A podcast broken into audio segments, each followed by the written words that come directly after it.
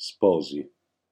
Raccontano la fretta i fiori d'arancio gettati ed il sacchetto dei confetti mal chiuso, distratto amplesso sul letto scritto che non chiamo amore. Sposi, sembra il coronamento di un sogno. Tutti quanti, spesso, fra le coppie, si desidera essere sposi. Ma essere sposi non è semplicemente un discorso di innamoramento.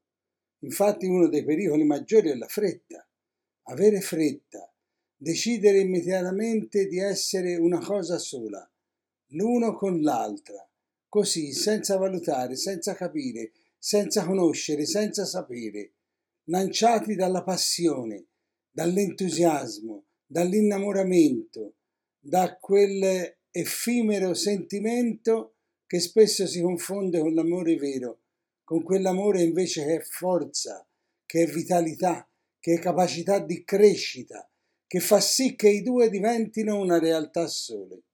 Allora ecco la fretta, nemica dell'amore, ecco la fretta che non ci fa guardare bene chi abbiamo di fronte, che non ci fa scoprire dentro di noi l'essenza vera dell'amore che non ci fa giungere a quella conclusione ovvia che ci porta quando siamo veramente innamorati, io mi realizzo nel donarmi a te. Io sono disponibile a morire per te. Certo, quando si raggiunge questo vertice e l'altro risponde nella stessa maniera, allora l'amore prende forma e diventa una forza capace di smuovere le montagne.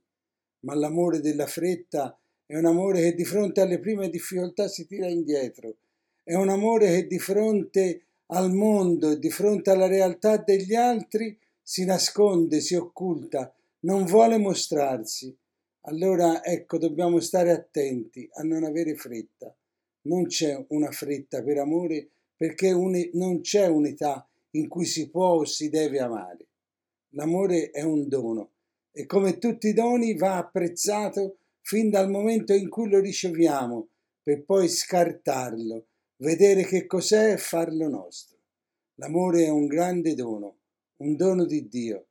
Quindi chiediamo veramente a Dio che ci dia il dono dell'amore per l'altra o per l'altro, perché è solo attraverso il dono che noi scopriamo veramente l'amore. Io sono Claudio, un poeta ribelle.